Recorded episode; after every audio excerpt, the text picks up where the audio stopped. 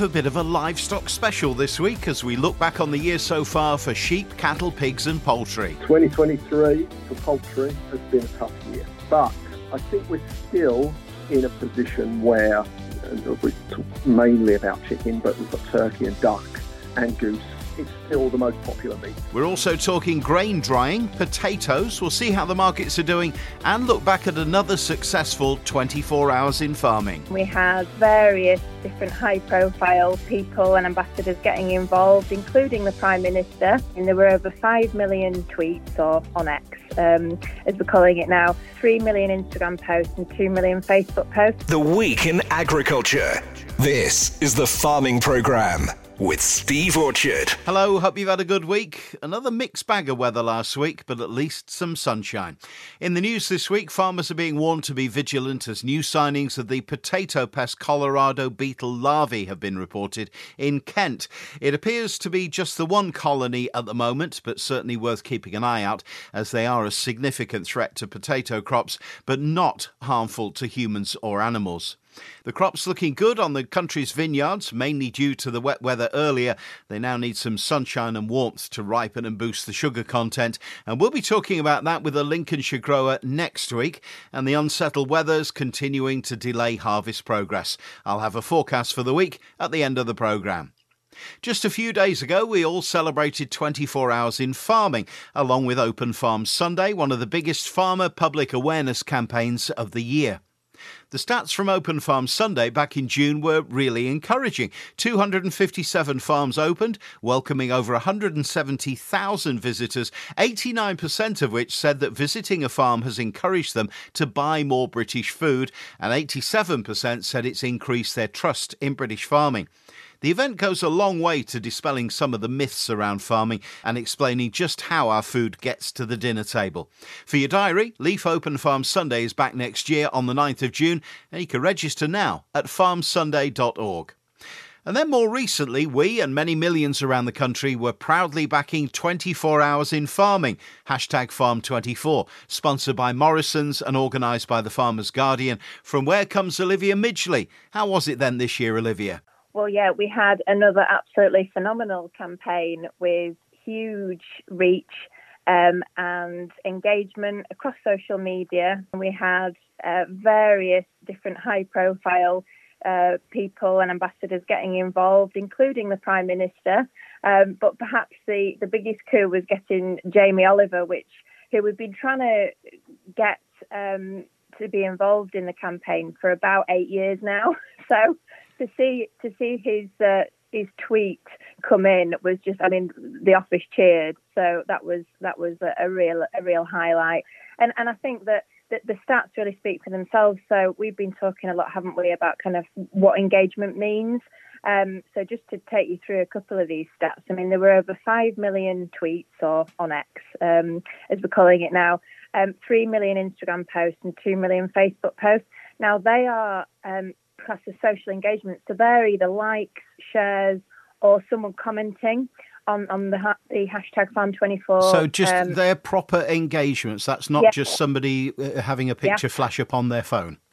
No, they are actually actual engagements, which I think is just is just fantastic because to have that have that data and to to see so so basically it's 10 million um, social engagements. It's so powerful to think that we've we've reached so many people, and and at the end of the day, it's raising awareness of, of agriculture and hopefully, you know, reaching people and, and sparking some interest really in the industry, isn't it? It's about kind of you know, you know, promoting the industry to, to non-farming audiences no, as well. It's a, it's a phenomenal response, and with numbers like that, that's got to help surely with campaigns to improve farm security, uh, sorry, food security, um, and promoting what's going on with farming generally. That that must help.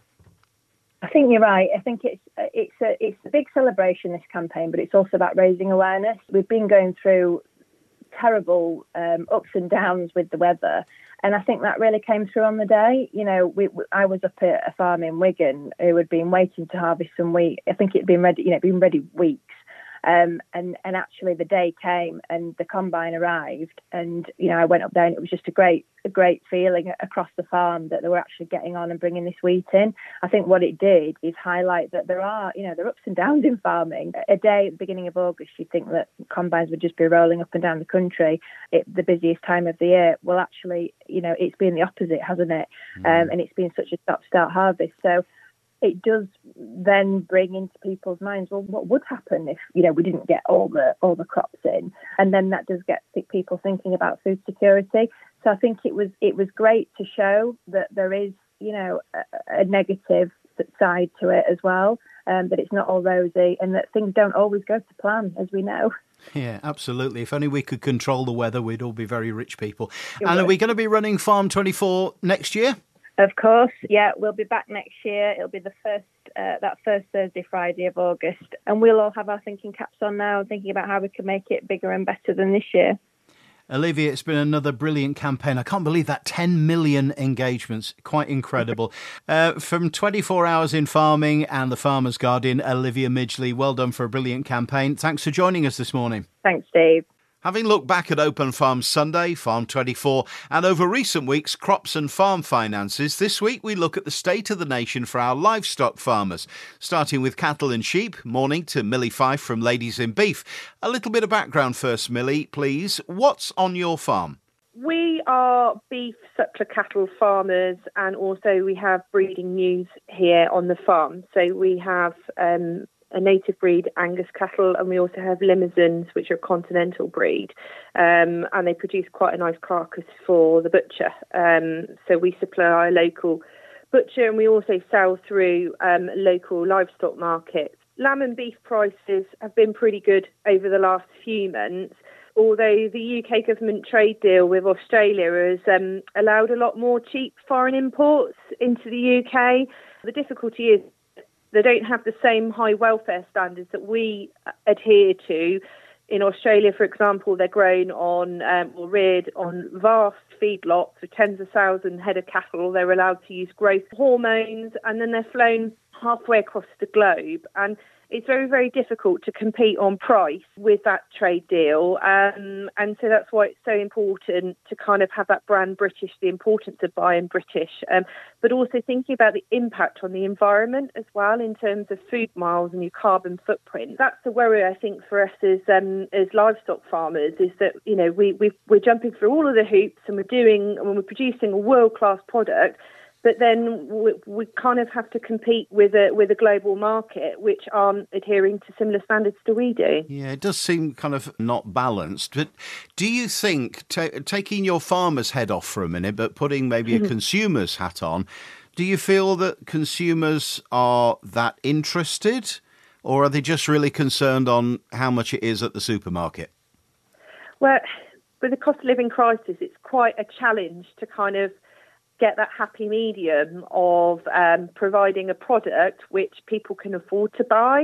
Um, similar or, or, cheaper cuts of meat, such as um, going for mince and, and, and burgers and things like that, or sausages, for example, is a great way of being able to support uh, British consumers. Or, you know, if you're thinking about cooking a roast dinner, perhaps head to the butcher's because then you're not only supporting um, British, but you're also sustaining the rural economy as well and all of these independent producers. One of the passions of mine is, is to obviously highlight um, British producers through my food blog and my podcast and and supporting various food and farming campaigns such as Great British Beef Week and Love Lamb Week as well, because it is so important in terms of sustaining jobs, sustaining the rural economy, and um, helping to sustain our, our British farming system. You say that prices have held up okay this year. What about the input side? How have your costs been?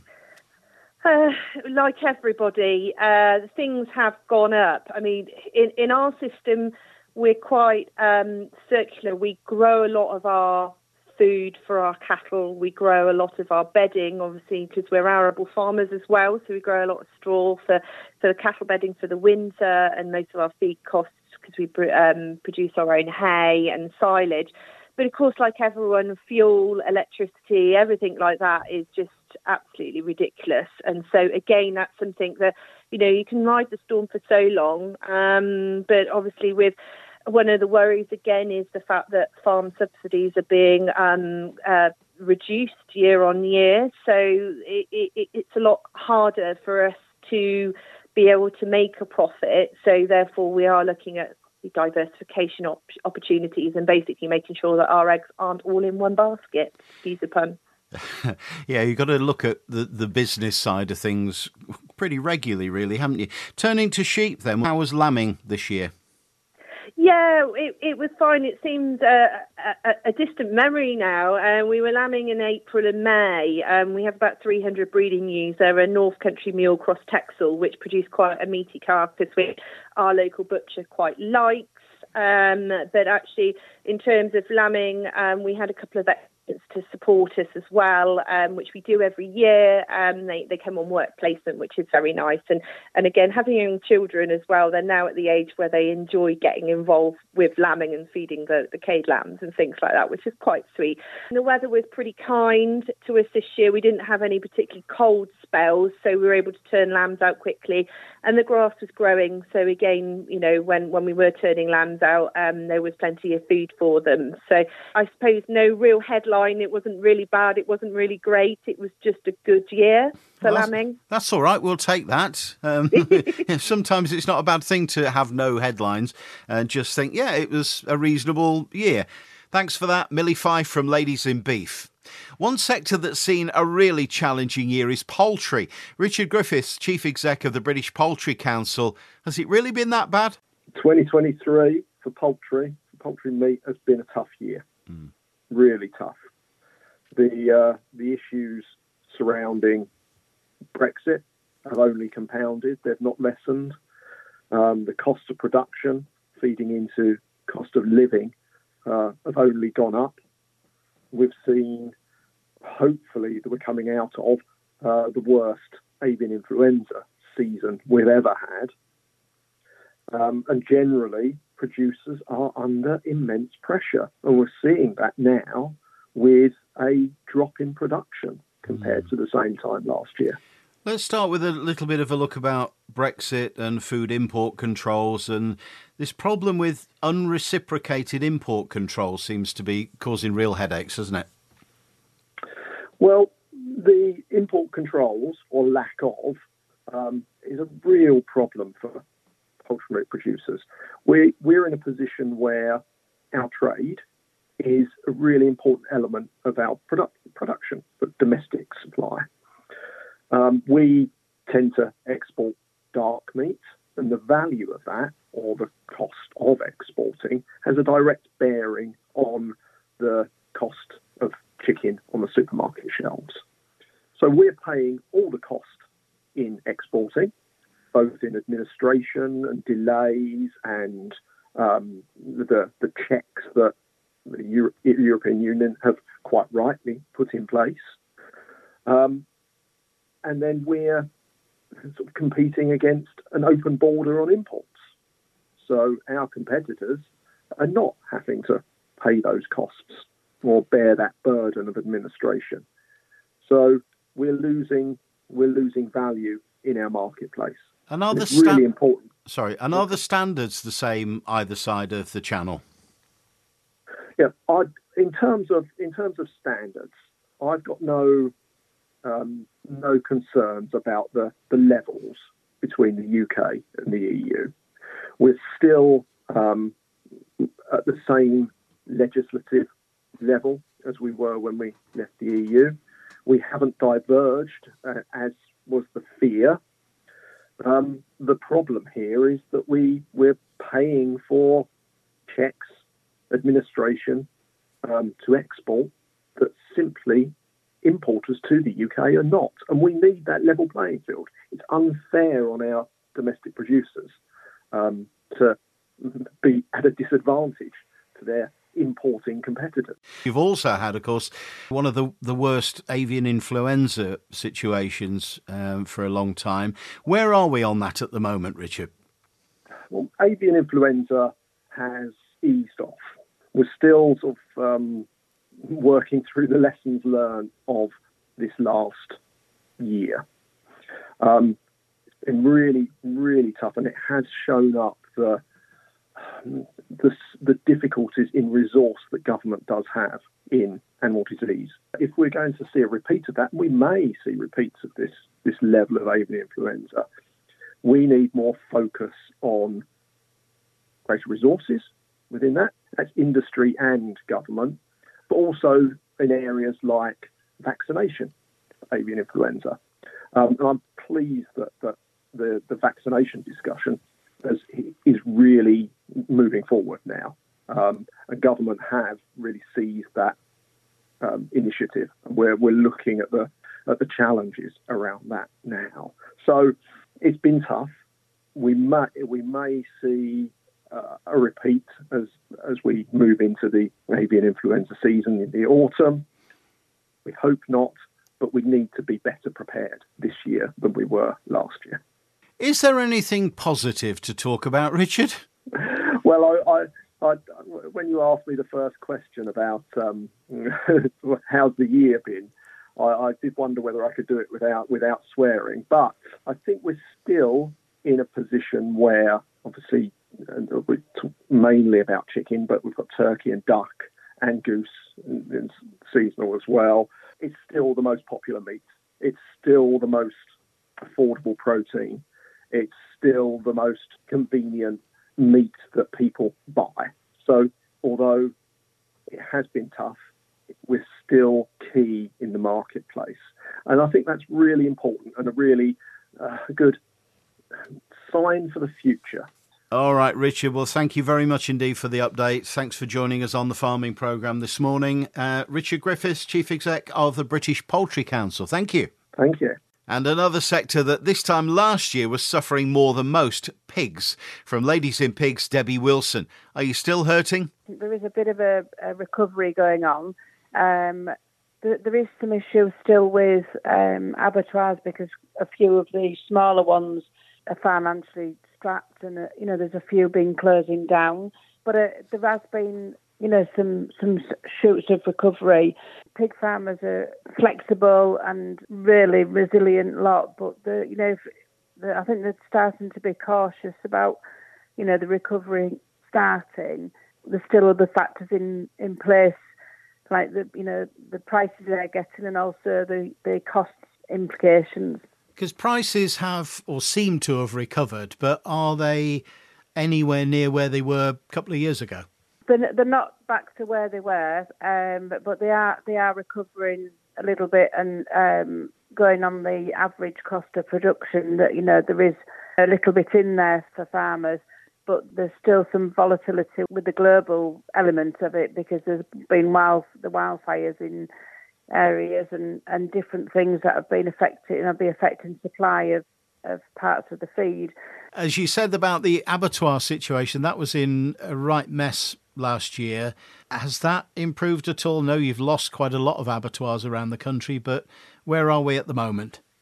To my knowledge, things have stabilised with the, the bigger abattoirs a few of the smaller ones are in a bit of dire straits, and that the hope is that they can, if things are recovering, they can start to, you know, to get a bit more business through with a few more people considering coming back into the industry because we've lost a fair few producers in the last year. Yeah, because there was a lot decided... of a lot of people just either ditched the herd or reduced them significantly, didn't they? Yes, yeah. I mean, people have had to be sensible, you know, when when the prices and um, everything was was going against them. You know, some have, have took the opportunity to, to have a, a clean out, or and then you know either decide not to come back into the, the sector, or people have just decided to come out completely. And then there's others that are you know are sticking it out and they've, but have have had to reduce their head to kind of protect the, the staffing and to protect the, the business as a whole. Um, but as I say, we're a resilient lot. There's there's hope that as we um, if we can get through the winter with maybe these, you know, cost implications from with feed and things, that you know, come springtime next year, you know, people will start to feel a bit more confident. Good. Well, as I say, let's keep fingers crossed and let's hope for some positivity. Are there still problems with exports? Because I know there was real difficulties with the EU post Brexit, wasn't there, for a while? Um, it appears that the um, exports have, have been steady in a, steady in a way. Where, you know, the, the, there's some um, markets that are opening up in different parts of the world, um, and I know that you know the people that look after the export business have, have been working really hard at looking at different areas of the world to, to deal um, with. So it's, it's been quite steady, but it's been a bit bit up and down. But it, it, it's it's evening out, I think now. And still busy with ladies in pigs. We've had um, an extremely busy year. We've we've been to quite a lot of the shows up and down the country. We've been as far as um, Kelso to the north and Ardingly to the south and everywhere in between. But our education programme is really picking up, and we've been doing an awful lot of school visits and educational visits that support the local uh, agricultural societies. So we, we've worked a lot with Rosie and the team in Lincolnshire. We've got a meeting next week um, planning farmhouse breakfast with them. So you know we're we're constantly on the go. We're, we're when we're getting requests from all over the country to go to do school visits now. The important thing is is to continue to get the message out there to the general public about you know the, the brilliant produce that we we do have in this country. Absolutely, that uh, I mean, getting that message over that uh, British pork is the best you can get, and the educational message to the kids is so important that they understand where their food comes from. That's it. I mean, we when I do a cooking demonstration, I sometimes you know I usually come up with a, a funny a- anecdote, and and there, but it, it's funny to a point, but it, sometimes it's quite scary when we go into some schools and the lack of knowledge of basic foods and where they come from. So I don't think we're going to be out of a job anytime soon. but uh, you know, there's positive days as well where we've got you know a lot of children that feed into us and that and actually know quite a lot. We add to that knowledge by talking about the production of it. So you know, if we gauge that they they know where the basic education, we'll then stretch them by talking about the, the high welfare systems that we have in this country and stretch the knowledge that way. Absolutely. Well, good for you. Um, let's keep fingers crossed, as you say, that you get through the winter okay and the feed prices don't go through the roof again due to all the, the fires and so on. And uh, fingers crossed for maybe a slightly better 2024. Thank you, Debbie. No worries. Thank you. And to cap our look at the year in livestock, our auctioneer from Louth Livestock Market, Oliver Chapman.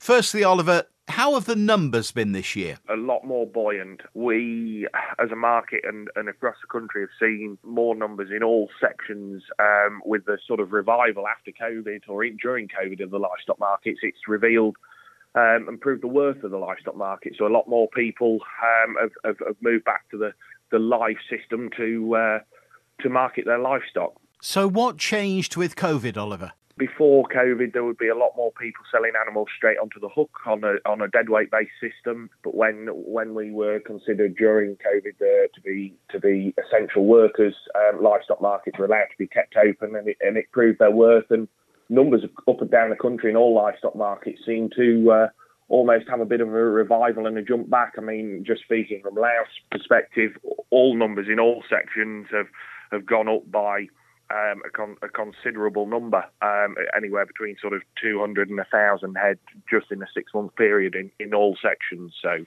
and what's that kind of as a percentage? That would be up probably 15 to 18 percent um, on on the year in all sections. So it, um, yeah, the, the, the livestock markets are are proving to be a uh, proving to be a valuable uh, valuable asset in, in all communities. Excellent news and prices they seem to be on the up as well. Definitely, we've seen prices at all-time highs um, with a lot of a lot of those very best end cattle, uh, prime cattle trading over the three pound or into the 180, 290, 300 pence per kilo mark. The best at Louth this year so far has been 316 pence.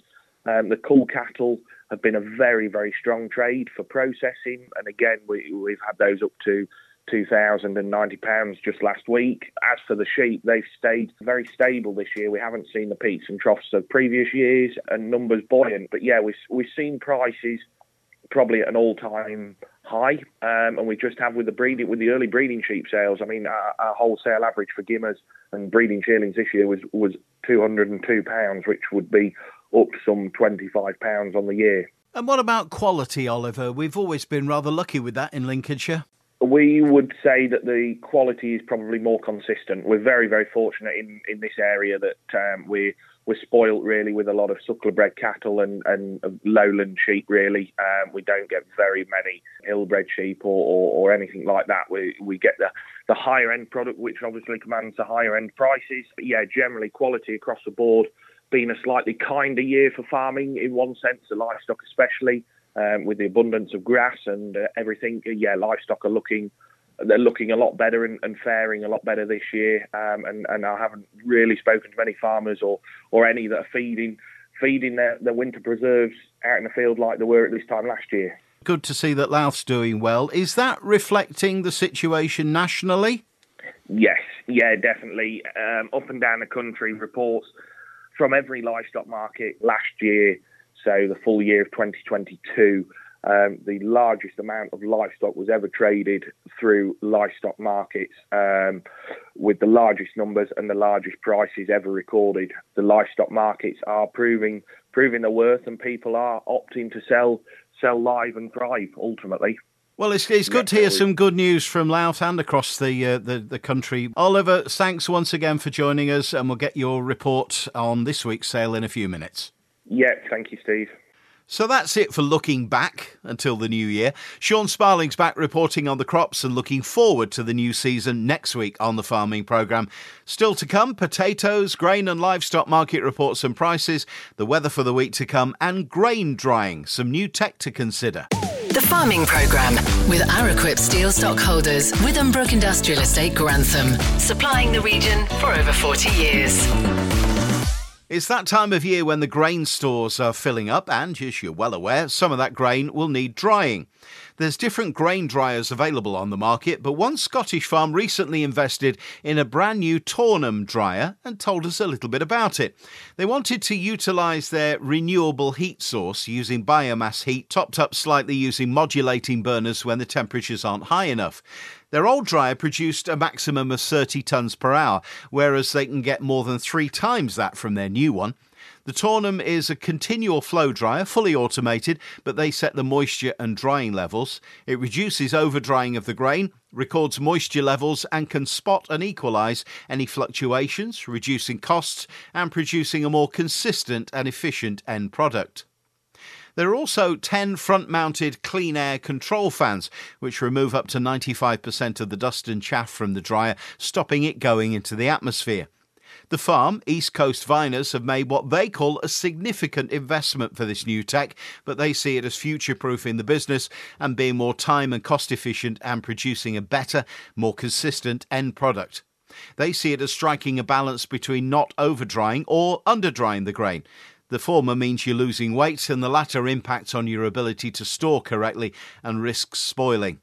They'll be using the dryer mainly for malting barley, wheat, and rape, but it can also dry oats, peas, and beans.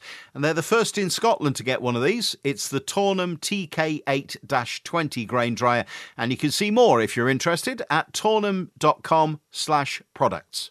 Lincs FM Farming Market Reports. Starting this week with potatoes with Colin Jackson from PJP Potatoes. Morning, Colin. How's the market looking? Yeah, morning, Steve. Um, well, yeah, market still very good, just starting to show the first signs of, of, of a few cracks appearing. Demand has dropped off. We have seen some processors in buying in the market just recently, which has kept the uh, the values very good. You know, sort of certainly north of 400 pounds a ton, which is exceptional prices for this time of year on frying gear. Um, but they've now sort of come out of the market, so we are seeing a reaction a little bit to these high prices at the fish and chip shops, for instance, where most people are saying that the demand is probably only really 80% of where it would traditionally be at this time of year.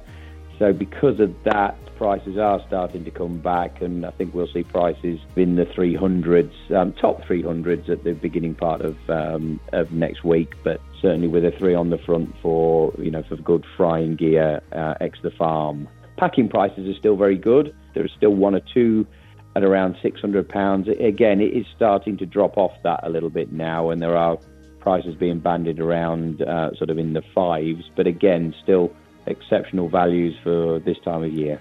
Do you think it's just a bit of balancing, a bit of a correction, as they say in the market? Yes, I mean we saw the the last of the old season spuds going through the roof, so there was a real shortage at the start of the season. I think the processors have been pushing their contracts back a little bit, so they came into the market to buy because they wanted to push their contracts back to allow extra yield. The crop is really sort of 10 days or a fortnight behind where it should be at this time of year. So um, everybody really needs the, uh, they needed to dry a bit up now. Uh, they need a bit of sunshine on the crop, and the main crops particularly need all the time we can give them to fully uh, get to yields. But yields out there are actually pretty good. So I do think that we will have sufficient spuds in, you know, this season Lovely. Thank you, Colin. Okay. Thanks a lot. And with livestock, good morning to Louth Livestock Market auctioneer Oliver Chapman. Morning, Steve. Another weekly roundup from here at Louth. Uh, a slightly quieter week in all sections, as to be expected. One for the time of year, and two with the way the weather's panned out, with a couple of dry weeks, although slightly damp on Monday. Starting with the prime cattle, which see heifers the pick of the day at 300 pence per kilo or £1,737 for Limousin bred heifers from J&S Brooks of Shrubby, with the steers to 278 pence per kilo or £1,526 for J&S Brooks of Shrubby. On to the lambs and an SQQ of 271.37 pence per kilo and an all-in average of 271.17 pence per kilo, showing that the heavier weighted meated lambs uh, are still a very, very strong trade. These topped for AJ Colston and Sons, RI Clough and Son, and G Willows uh, at 134 pounds per head, or 312 pence per kilo for AJ Colston and Sons. On to the ewes, slightly more in number about and a better trade across the board, with an all-in average of £93 and 26 pence. Again, it must be said there were plenty of uh, grazing type ewes mixed amongst those, with a top for AJ Colston Sons at £140 per head. Huge thank you to everyone who's been and supported this week. We're back on again tomorrow with all classes of prime, cull, and store cattle and all classes prime, cull, and store sheep. So for all marketing of livestock, please do not hesitate to contact me. This is Oliver Chapman for Masons and Louth Market, and thank you. Thanks, Oliver. And how are the grain markets performing this week? Open Fields, Alice Killam. Morning, Alice. Good morning, Steve. The weather is again behaving itself, which is a very welcome relief. Not such good news on the market though, with a fall of £10 in the first 48 hours of trading this week. The obvious conclusion that you would make after two pretty awful days would be that the USDA report released late Friday evening was a disaster for us. Not so. In many ways, the report could be described as mildly bullish, but it seems to have made no difference. The whole world is pushing the market lower, and we are simply following everyone down. The US crop progress numbers were released Monday night, and to be fair, these continue to make a recovery, although there is now dry and hot weather forecast. We also continue with the fighting between Russia and Ukraine. On Saturday, it was reported that Ukraine is looking to form safe shipping routes in the Black Sea and had started to register ships willing to travel. On Sunday, though, a Russian warship began firing warning shots on a cargo ship in the Black Sea heading north. Around 12 months ago, a headline like this would have pushed the market up £5 simply on the headline. The world is now used to this, though, and it has absolutely zero impact. So, we come to the real crux of the issue at the moment. For the UK, we are being blown out of the water by cheaper alternatives into our traditional markets, such as Ireland and Spain. It is certainly true that we are looking at probably the worst time of year. Supply of old crops still swilling around in the system, plus some poorer quality new crop is also being offered. With domestic buyers done for the time being and very willing to allow the markets to fall, we all follow each other, taking the path of least resistance lower. Russia continues to dominate the market as demand emerges. Though freight has certainly risen and their floor price has moved up also, very few others are able to compete at present. It's beginning to look like a tough couple of months ahead. Feed barley is falling under the same spell as wheat, but also similarly, their premiums for quality are big and, in fact, historically huge. It will certainly help cushion the blow if you're lucky enough to have quality. Sample hard and make sure you're not giving away something with a premium as feed. Rapeseed had a better day midweek, thankfully, having lost another stack on Monday. Bargain buying perhaps, or better crude oil numbers also. Falls in soybeans last week and Malaysian palm oil are being blamed for the slump. I do wonder if the EU rape yields are as low as some of the UK's though. We might see a better day for this market. More talk on quality of new crop. To put it simply, there's a very mixed bag out there. On the milling wheat front, I've seen both some cracking parcels with the full package and also some less favourable with Hagbergs that have dropped, but not everything is low. Segregate where possible and remember that Hagbergs don't blend very well. There are some cracking spring barley samples out there, but don't get too brave on storing it. Guide prices for this week, circa Friday morning. Feed wheat, August 165 to 175, September 170 to 180, November 175 to 185, with Group 1 milling premiums for new crop still holding at over £60. Barley, August 145 to 155, October 150 to 160, May 155 to 165, with malting barley premiums varying but seeing highs of over £80. Oilseed rape 360 to 370, and as usual, please call for firm values. Good luck with the combining going forward. Thanks as ever, Alice. The Farming Programme. Five day forecast. Warm and sunny and dry for the first part of the week, then cooler with rain at the back end. Just a light southwesterly breeze today, plenty of sunshine and highs of 23. Much the same for Monday and Tuesday, if a degree or two warmer. Light and variable winds for midweek, some light rain and temperatures dropping to the upper teens. The pressure drops towards the end of the week, bringing cooler weather and more rain for Friday. Well, that's your lot for this week. Next week, we'll talk to a Lincolnshire vineyard, look ahead to Love Lamb Week, and revisit an organic dairy farm we last spoke to two years ago. I'm Steve Orchard. Until then, have a great week. The Farming Programme with Araquip Steel Stockholders, Withambrook Industrial Estate, Grantham. BSI ISO 9001 accredited.